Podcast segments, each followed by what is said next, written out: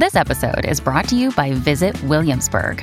In Williamsburg, Virginia, there's never too much of a good thing. Whether you're a foodie, a golfer, a history buff, a shopaholic, an outdoor enthusiast, or a thrill seeker, you'll find what you came for here and more. So ask yourself, what is it you want? Discover Williamsburg and plan your trip at visitwilliamsburg.com. Another day is here, and you're ready for it. What to wear? Check. Breakfast, lunch, and dinner? Check. Planning for what's next and how to save for it? That's where Bank of America can help.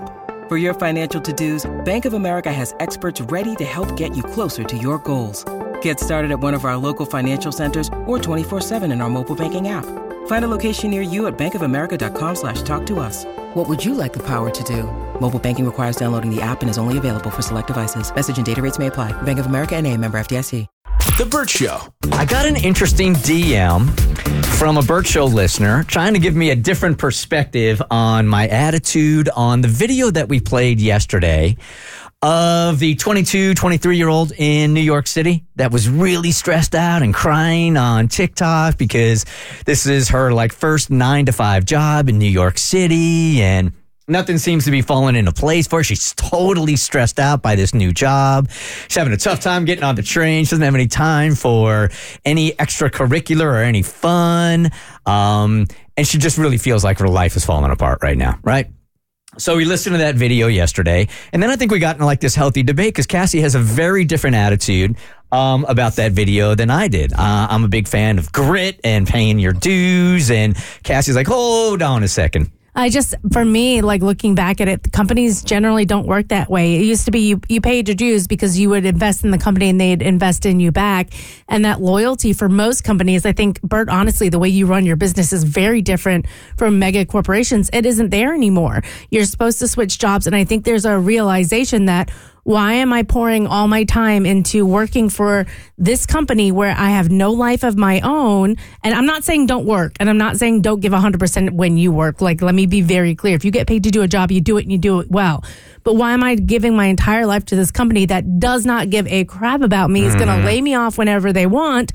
And I have no life and I'm just making money for somebody else. And so it's a reinvestment in what do I want out of my life? And my job is what funds my life. Yeah, and I can feel that. And I do, I hate big business. And you know this. We, I mean, we all work together on a couple of different projects. Cassie is part of Pioneer Network, and she's also part of the Burt Show.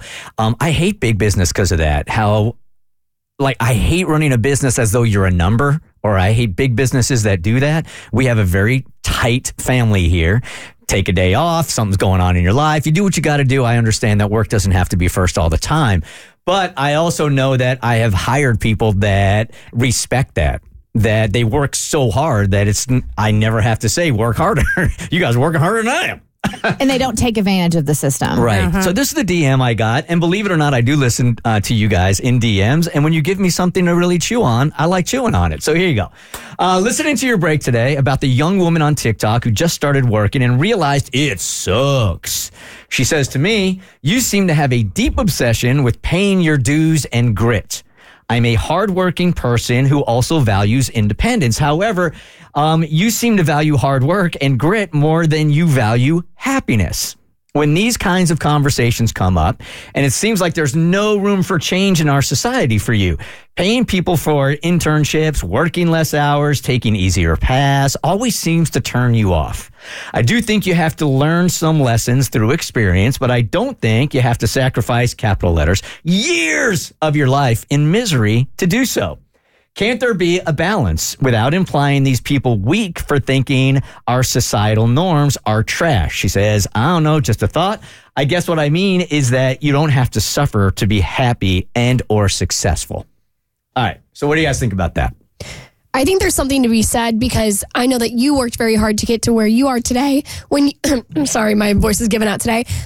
I know that when you work hard and you had to put in years and years, years of grit, sometimes when you see other people have a little bit of an easier time or get cut a little bit more slack, sometimes it can really rub you the wrong way. Mm-hmm. And I can relate to that because I do feel like I've put in the work, but I can oh, understand from, I can understand that you want people to experience the same kind of pain for the same kind of success. So I feel hmm. like maybe that's why you tend to grab onto the grid a little bit? I think that says a lot too about how people responded to the whole idea of people's student loans getting paid off. And those mm. people who had to pay their student loans was like, no, make them pay. I'm like, why wouldn't you want somebody like, yeah, it would have been nice if they would have done it for us, but they didn't. Why not try to help out a future generation when we have mad inflation right now and it, like, you know, very different now than it was when we went to school. So why would you oppose somebody getting their student loans paid off to help give them a leg up? It, it shouldn't take away from you um, what somebody else is able to get. And for me, it's I think when we look at somebody not having grit or wanting that softer lifestyle, it seems like an opposite, right? So you either have drive and you have the grit or you're basically just going to phone it in. And I think it's in the middle, right? Like it's you don't have to have the grit and rake yourself over the coals, but you can still do a good job and show up 100%. And honestly, it's conversations like this that change what the labor. We have an eight-hour workday mm-hmm. because of the workers.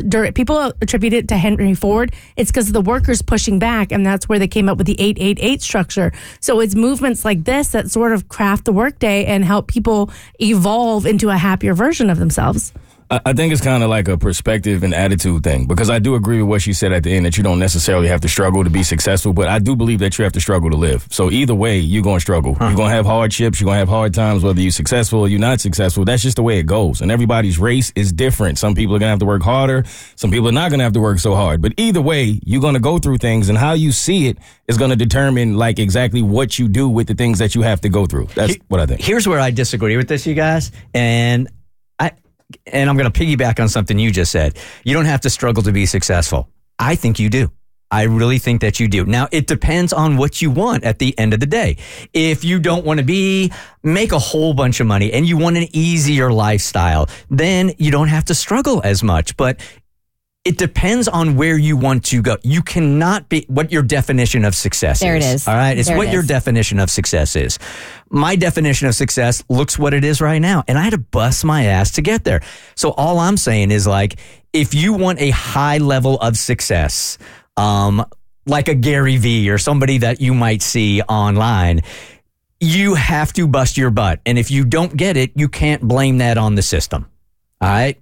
You have to, you can't complain that things are expensive. You can't complain that you're working uh, day and night um, based on where you want to be, what the end goal is. Do you know what I'm trying to say? No, that's you summed it up by saying what your definition of success mm-hmm, is. right. And I think that determines as far as whether what your struggle is going to be. I don't think you're not a success a successful person if you're making forty thousand dollars a year and you got a couple of kids and you are happy. That to me is the only definition of success is happiness. This is my definition of success. And so I had to work harder and pay dues and really bust some ass to get here. Um, but if your definition is different than that, that there is nothing wrong with that. That's the only definition of success. No, I, I completely agree with you. And like for me, my perspective, I think I do both. I, I think I bust my ass, work hard to get what I want, and then in the end, I complain that I had to work so damn hard to get it. Sometimes you do both. I I think we've all been here before, right? When you're dating, you just start to think like, my radar's off. My gut is just, it's just not working anymore. So how do you even get that back if you lose that? Um, you can always hit us up at theburtshow.com if you got questions or you're going through something. Hey, I've recently fallen in love again after suffering a pretty severe heartbreak in my mid 20s. My fiance left me just a few weeks before the wedding. Took me years to unravel all the trauma and heartbreak.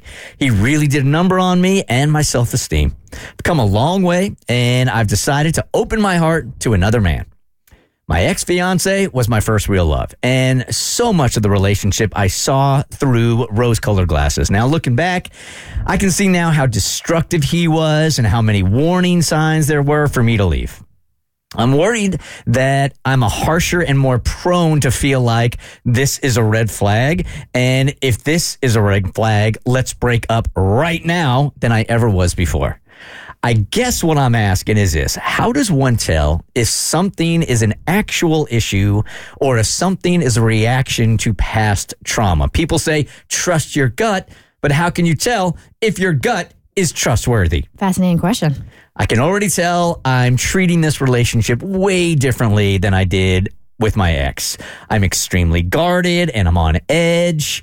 What I've noticed the most is I'm consistently second guessing myself. I feel like I can't trust my gut anymore because it failed me miserably before. Any, anybody? That's called baggage. Mm, yep. and we all have it. All of us. And we all carry it differently. Um, gosh, as far as like how you are able to trust your gut again, I would say it's not always your gut that was wrong. It's just that the person you were with was a master manipulator.